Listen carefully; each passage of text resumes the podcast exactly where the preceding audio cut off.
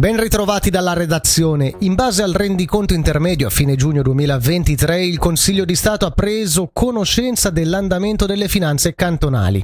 L'aggiornamento delle principali voci di spesa e ricavi determina un disavanzo stimato di meno 198,6 milioni di franchi, leggermente inferiore quindi rispetto all'ultimo pre-consuntivo e superiore rispetto al dato di preventivo. A Palazzo delle Orsoline è iniziato poco fa, ehm, è terminata scusate, poco fa la conferenza stampa a seguito dell'incontro tra Consiglio di Stato e Deputazione ticinese alle Camere federali all'ordine del giorno temi di interesse per il Ticino da portare avanti a Berna. Sentiamo il presidente della Deputazione ticinese Fabio Regazzi su alcune delle priorità. La ha espresso la propria contrarietà all'ipotesi dell'introduzione di un pedaggio al Gottardo. I dossier che riguardano il tema dei costi della salute sono delle procedure estremamente complesse, eh, si fa fatica ad avanzare su questi, questi dossier, ma è anche perché il tema è tutt'altro che eh, semplice. Ci sono delle, delle proposte contenute in alcune iniziative popolari, ci sono atti parlamentari e lì siamo sostanzialmente allineati con il Consiglio di Stato per cercare di far sentire il nostro peso, anche se soprattutto con la maggioranza svizzero-tedesca, va detto, si fa piuttosto fatica.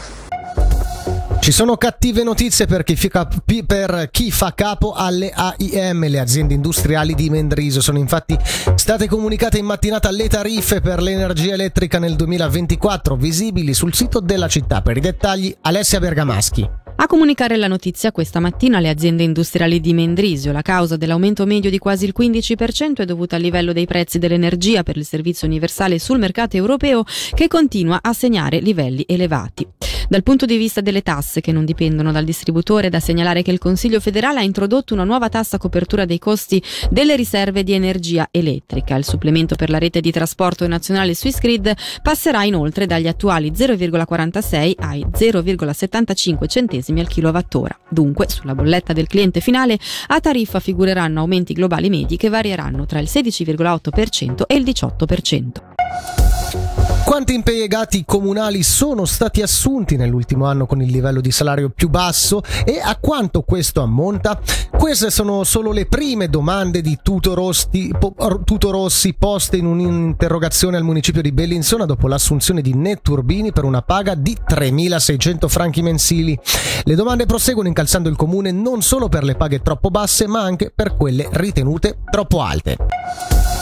Ora una comunicazione di servizio. L'azienda Multiservizi Bellinzona comunica che l'acqua distribuita nei quartieri di Moleno e Preonzo è nuovamente potabile e può essere utilizzata normalmente. Si invita la popolazione a voler far scorrere l'acqua in tutti i rubinetti per 5 minuti. Al contrario, il municipio di Mergoscia ribadisce la non potabilità dell'acqua fino a nuovo avviso. Per la meteo nel complesso abbastanza soleggiato nonostante annuvolamenti a tratti anche estesi, temperatura massima sui 25 gradi.